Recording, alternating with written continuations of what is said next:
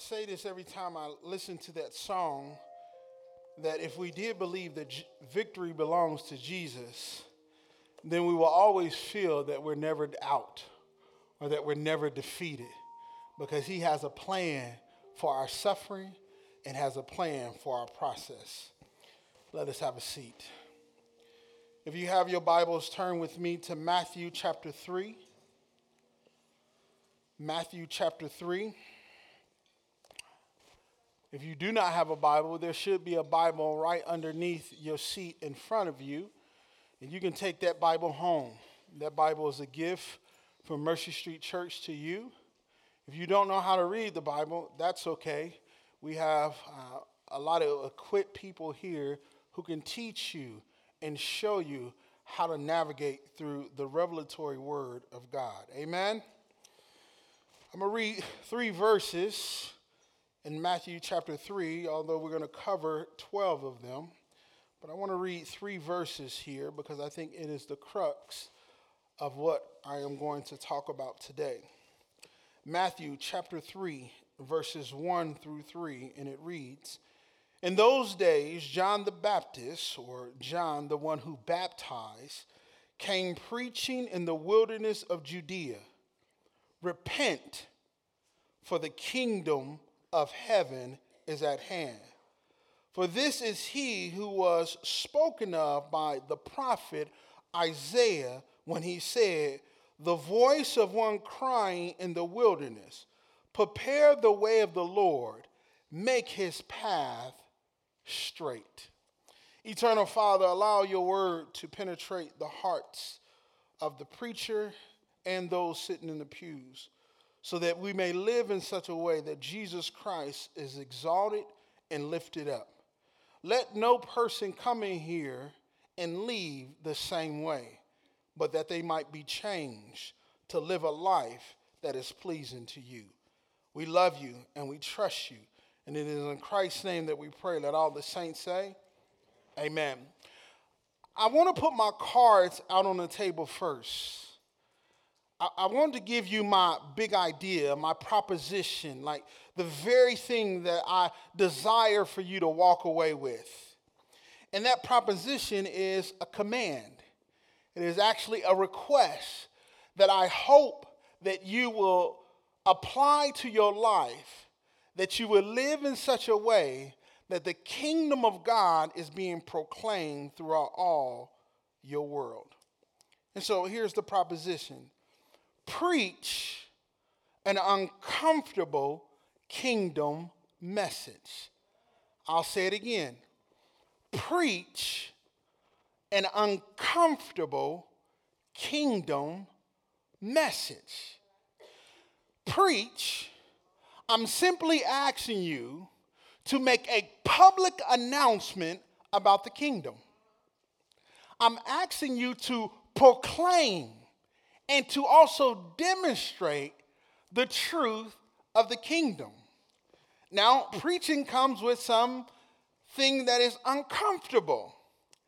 And the reason why it is uncomfortable is because you are about to go against the sensibilities of human expectation. When you preach the kingdom, you are going to rattle, you are going to shake, and you are going to provoke a response against what we call normal. And then the kingdom.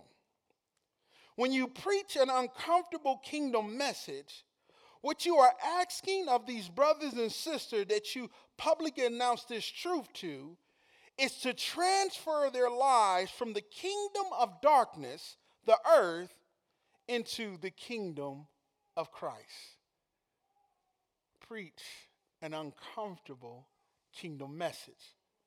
Listen, some of the most uncomfortable things we do also produce life. Some of the things that are so uncomfortable to us, when we walk down that journey, it actually is good for us. Watch this exercise. Exercise is uncomfortable. Now, it is a few crazy people in the crowd who love to exercise. But for the common and sane folks, exercise is uncomfortable. It, it, raises your heart rate. It tears up your muscles. After you finish squatting, you got like that deer walk where you, you can't put your legs down properly. And yet, I'm standing before you right now, 42 pounds lighter. I couldn't put on this vest a couple of weeks ago because the buttons would have been like this. And I was able to get all the buttons but one. Okay, let me see if I can button this up. Let's check, let's check. I got it. I got it. You like that? I got it. You know, I feel like walking a little bit. You know? I feel like walking a little bit. it was uncomfortable. And what makes it uncomfortable, I work out with Jorge because you know he's a trainer. If you want to get your, your muscles on, you want to. But I hate Jorge when we working out. I love him when he's singing up here and playing the drum, but when we walk in that gym, I never say hi to him. It's always what we're doing today. It's uncomfortable, and yet it produces life. My knees don't hurt that much. I can walk from two miles without my back hurting. I can put on nice clothes now. You see that? You like that? I got a lot of ties. I just can't, you know. Some things we do that are uncomfortable, they produce life. Conflict. Conflict is uncomfortable. And the reason why we don't like engaging in conflict is because the pain that follows it. But have you ever resolved the conflict? What happens? It brings life, it reconciles, it restores. If you are married, you know what it's like to be in conflict and walking around the house with your spouse. You don't want to talk to her, she don't want to talk to you. You go in the glass and go in the kitchen and get a glass of water, guess who's there?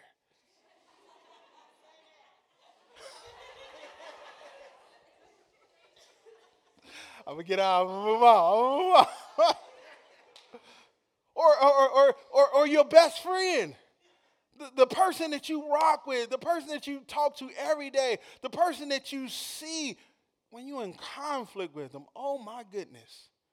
They say stuff to you that you be like, do you really feel that way?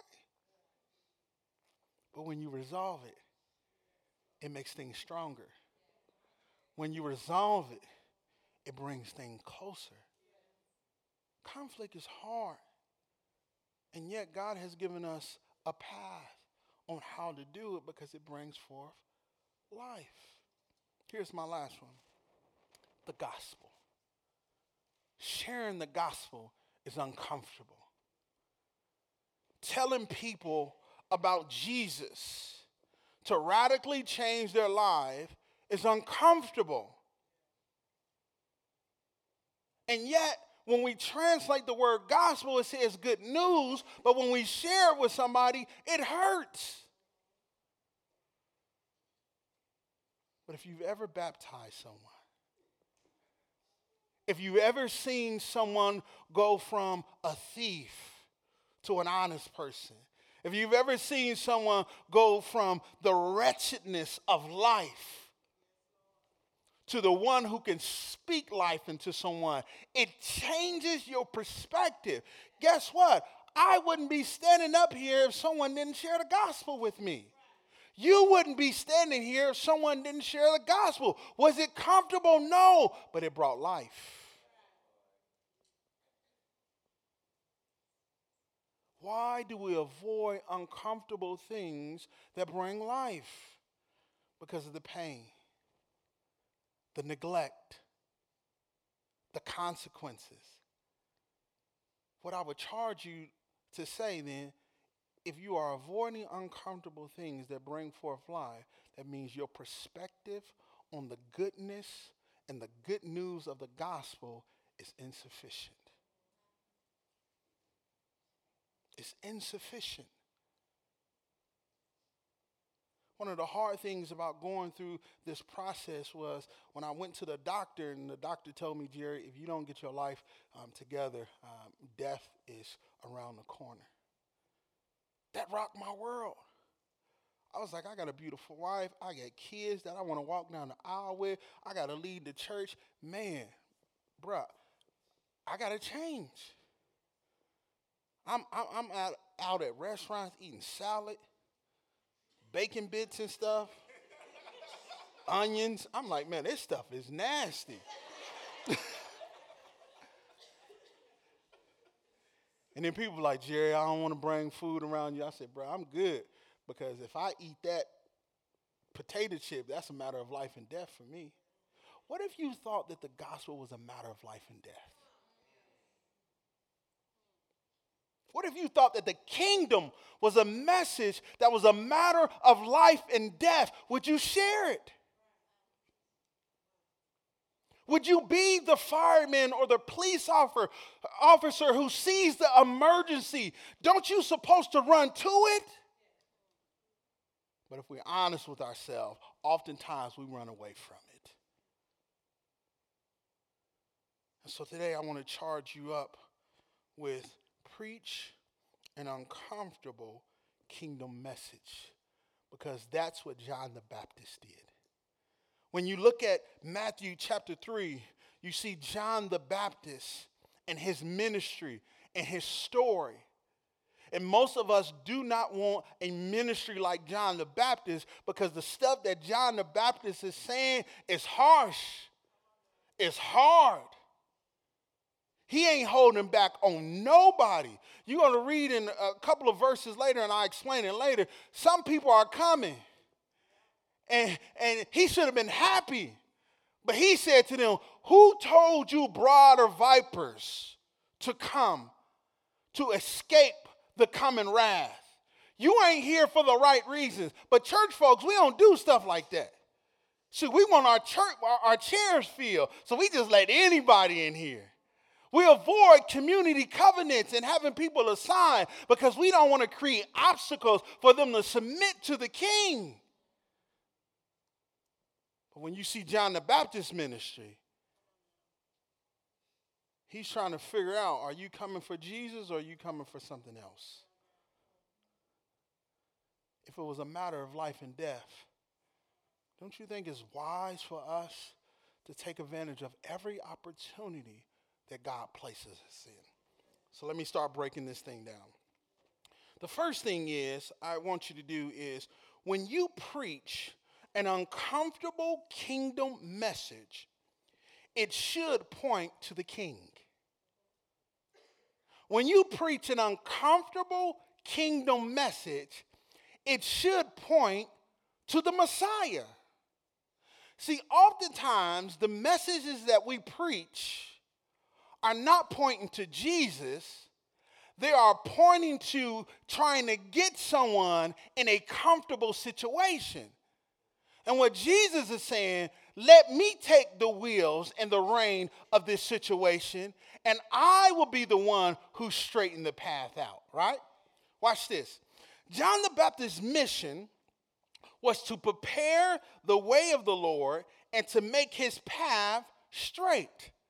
Matthew chapter 3, verse um, 2. It, it was his mission to make his path straight. Now, watch this. He was commissioned to awaken the moral decay of Israel that had been dormant for over 400 years during the intertestamental period.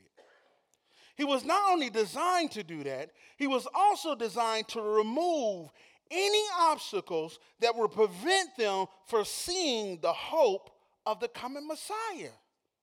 See, when you preach an uncomfortable kingdom message, your job is to make the, the, the, the way of Jesus so clear that people never walk away from you knowing what you're talking about. The path needs to be so clear that they don't confuse your anointing with the anointing of Jesus.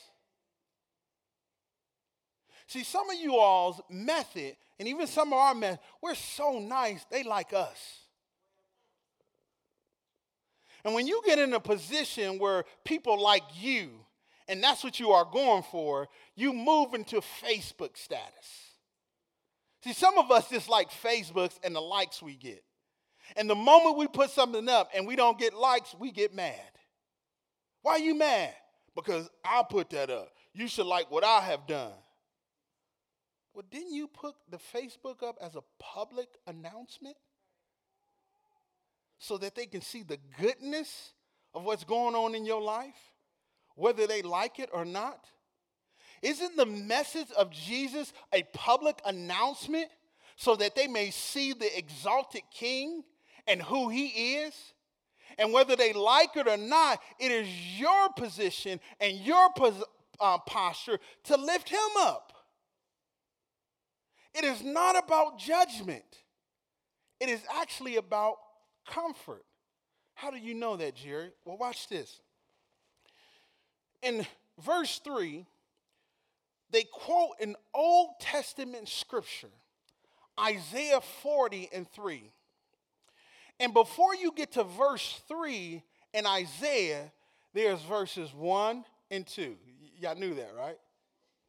And in verses 1 and 2, it gives you the message of the one who is crying out in the wilderness. Now, what you have to understand is that the first part of Isaiah, chapters 1 through 39, is all about judgment.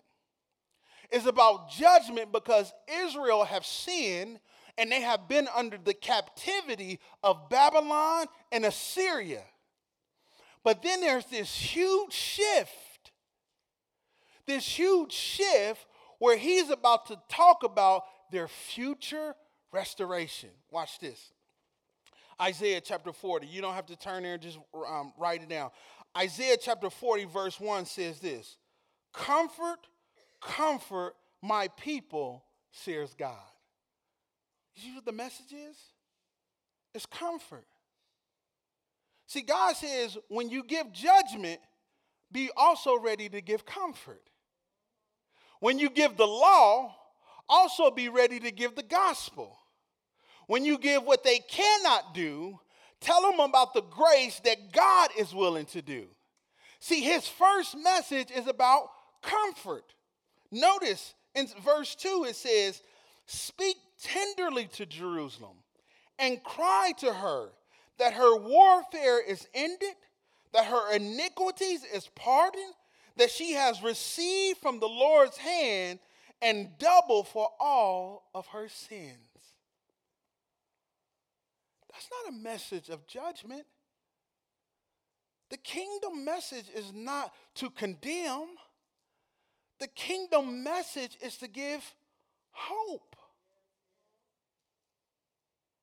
It is to tell a person where you are, you don't need to stay. Your past don't define who you are. The reason why you have hope is because you have life in your body and you get a chance to breathe. And John the Baptist's ministry was to lift up the valley. It was to make the mountains and the hills low. It was for them to see the coming of the Lord. Why? So that he might reveal his glory. Why did I tell you all all of that theology? Why is that even good news for you? Because Jesus is the one who is the coming hope. He is the hope. And when you proclaim this announcement to your brothers and sisters that God has entrusted to you, He is the one that you point them to. I was thinking about this. I was like, Jerry, how, how can you make this plain for those? I, and, I, and I started thinking about the nursery rhyme, Humpty Dumpty. When Humpty Dumpty fell, he called all the king's men. What if he called on God? Would he have been able to put Humpty Dumpty back together again? you like that? All right. See, oftentimes we're calling upon the wrong person to put us back together again. The government is not going to save us. Let's call on the king. You're trying to fix yourself in so many situations, and you asking your friend for advice, you asking um, your therapist for advice, you using your own education for advice. Why don't you go to the king?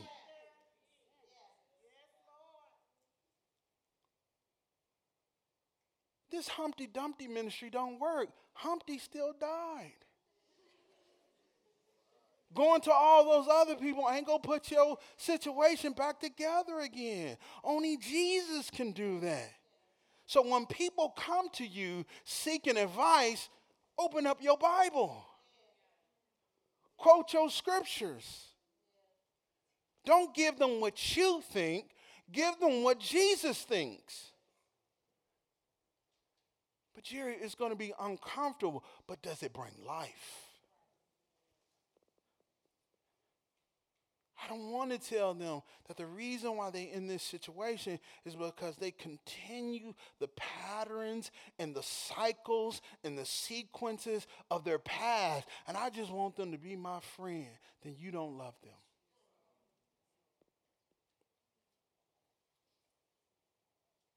Now, listen, I've learned how to talk to my family one of the hardest people to share the gospel with is your family. In fact, my mother has never allowed me to share the gospel with her. Never.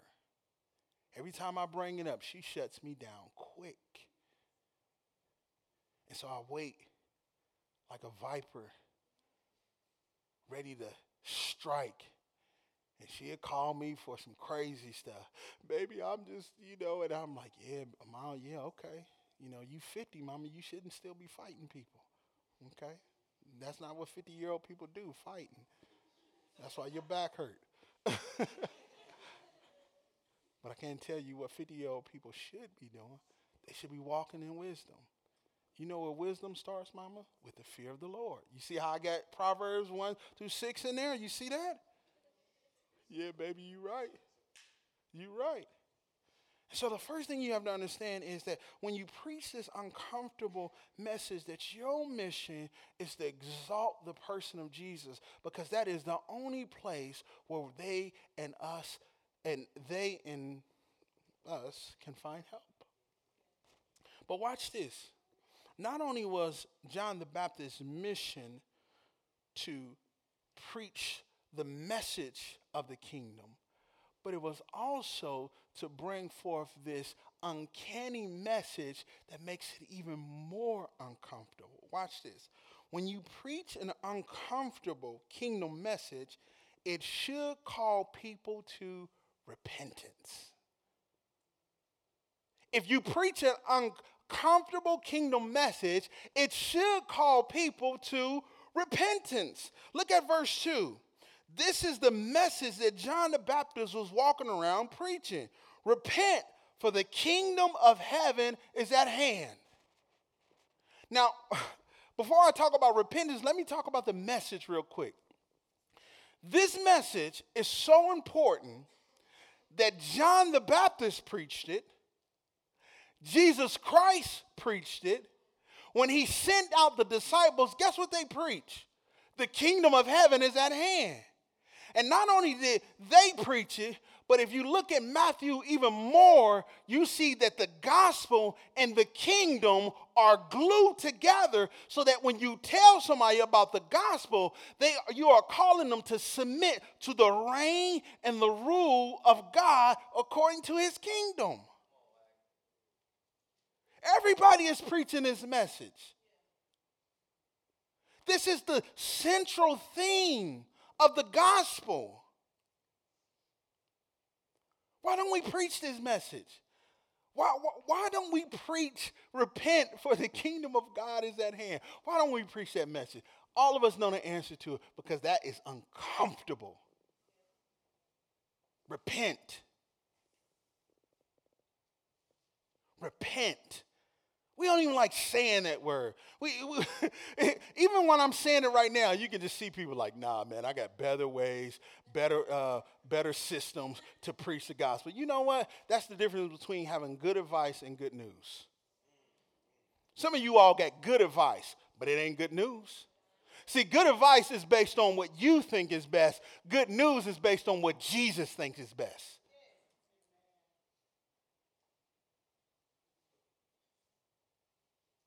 And that's tough for us. You know why? Because the word repentance is not just about an intellectual decision. The word repentance is not just about someone being sorry. The word repentance means that you are about to turn around to a new action. It is to call somebody to radically change their life from the direction that they are going to the direction that God is calling them to, to do, and that's uncomfortable. But it's still life. Watch this. He says, The reason why you should repent is because the kingdom of heaven is at hand. See, what you are calling them to is not death, but life. He uses this phrase, the kingdom of heaven. When you get a chance, go to your concordance, go to Google, and look up how many times Matthew uses the phrase, the kingdom of heaven. He uses it 32 times. When someone says something to you 32 times, they mean it. Just, just ask any wife in here. I done told you 10 times to take out that trash and you haven't done it. They mean that. When you find the trash on top of your car, then you know they were serious. My wife then got to a point where she put the trash by the door, and I'm like, oh, dang. okay, I, got it now. And so, why does he use the kingdom of heaven and not the kingdom of God? Well, the reason why he uses the kingdom of heaven is because he's trying to make a contrast between the kingdom of earth and the kingdom of heaven. He's making a contrast between the kingdom of humanity and the kingdom of God.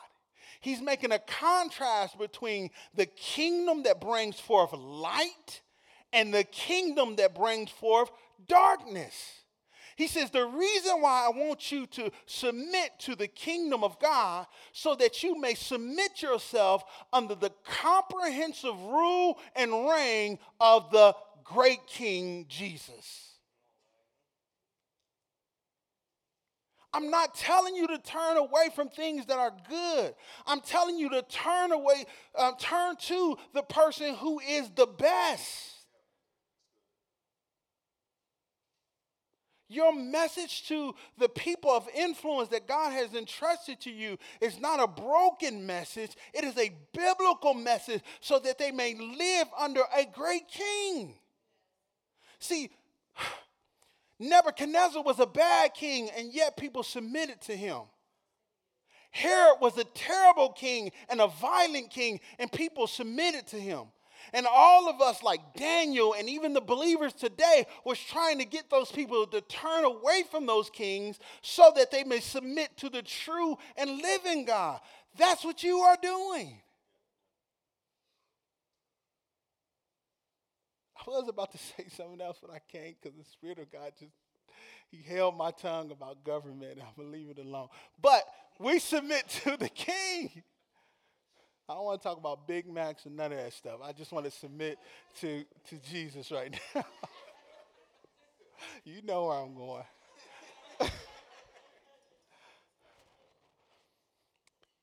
he says, Listen, I want you to submit to the kingdom of heaven. And the reason why I want you to submit to the kingdom of heaven is because I'm about to do something radical in your life. The very thing that you pray for the very thing that you call upon me to do, the very thing that fills those voids in your life.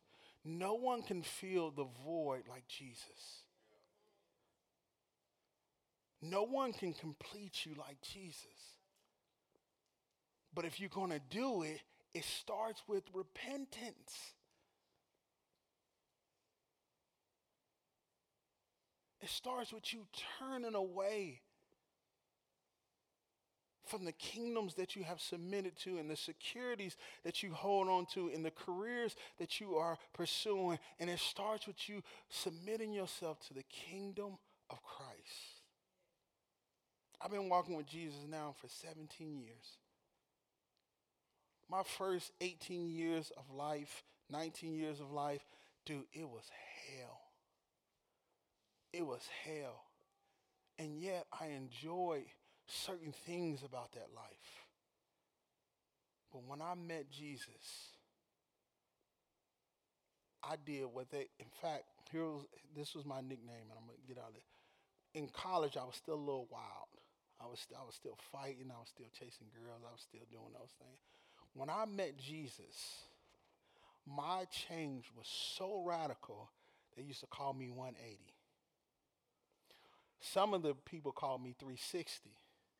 They said I turned so much on the 180, you know, it's a complete turn. 360, that means you go around twice, right? They said I changed so much that they didn't even recognize who I was. And not only did it bring a testimony to an entire football team, but it also got me my wife.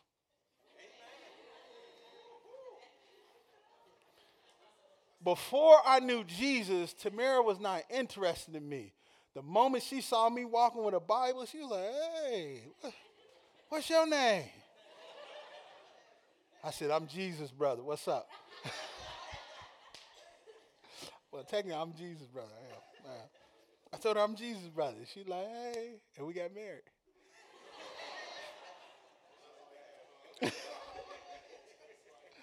when you preach a kingdom message, and she's just walking in, she didn't even hear it. Uh, when you preach a kingdom message, it should lead to repentance. It should call them to change both mind and action. I'm going to talk about action in a couple of seconds. Here's my final and third point. When you preach a kingdom message, it should lead to lives that are transformed. When you preach a kingdom message, it should lead to lives that are transformed. Now, John's mission was to make Jesus' path straight, but his message was repentance, but his mandate was to baptize those who were confessing their sins. Now, there are two type of people who are going to respond to the repentance message. And the first person that's going to respond to the repentance message is those who uh, respond by confessing their sins. All right? Look at verse 5, or verse 6, or verse 5. Then J- Jerusalem and all of Judea and all the region about Jordan were going up out to him, and they were baptized by him in the river Jordan, confessing their sins. When true repentance happens, then people will begin to confess their sins. The reason why that's important is because if a person don't, don't know why they need Jesus, then they can never submit to a Savior. If you don't know why you need a, a, life preserver, then it is hard for you to scream out in the waters when you are drowning for someone to throw it. Confession of sin simply means that you are seeking forgiveness for the things that you are going through. See, oftentimes we, we, we get people to come to Jesus, we, we baptize them, but they don't know why. They don't know why. You ask them to share the gospel, and the only part of the gospel that they can share is Jesus loves me. And while that is a part of the gospel, it doesn't tell them why Jesus loved you and how much Jesus loved you and what he went through to show you his love.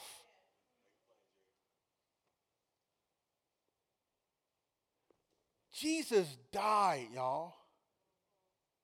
He didn't hang on the cross and it was cool, like, yeah, man, I'm gonna hang on the cross and I'm gonna die for all these people in the world, but I'm gonna get back up in three days. It'll be cool. No, the Bible says that he was in the Garden of Gethsemane sweating blood because he wanted that cup to pass away from him. Because what he was about to go through was to take on the past, the present, and the future sins of all of us. Jesus didn't just die for your sins when you, when, when you got saved. He died for your past sins, and he's even dying for your sins right now. He knew what you were going to do. He knew what he signed up for when he called you into that marvelous light. He knew it. And so he calculated on the cross okay, I'm gonna have to die for this. Man, I'm gonna have to die for that. Oh man, I'm gonna have to die for this. And for some of us, man, he, man, he got, he's, man, when he died for my sins, I'm just like, man. You, so you knew I was going, man. Oh my goodness, I'm, I'm just trying to make sense. And I cannot fathom the extent by which Jesus Christ went through so that I may stand before God Almighty righteous. And so, those who respond to true repentance, they confess their sins because they know they are in need of a Savior. And then they move to this public, visible declaration of baptism. But here's the second person the second person when they come to repentance, they don't come to repentance because they are sorrowful. They come to repentance because they got caught. They come to repentance because of the consequences of not knowing Jesus. That's who the religious leaders and the Pharisees are. That's when, when, when they showed up, John the Baptist said, You brood of vipers, who warned you to flee from the coming wrath? Bear fruit in keeping with your repentance. Watch that right there. He says, the reason why your, your, your repentance is illegitimate is because there's no action behind it. The reason why your repentance is illegitimate is because there's no fruit that is visible that is shown. Watch this. Fruit has three responsibilities fruit is visible, it is edible and it reproduces itself. When you have truly turned away and submitted yourself to the reign and the rule of God, it should be visible. Somebody should be able to see it. It should reek of who Jesus is. And when people see visible repentance, they want a taste of it.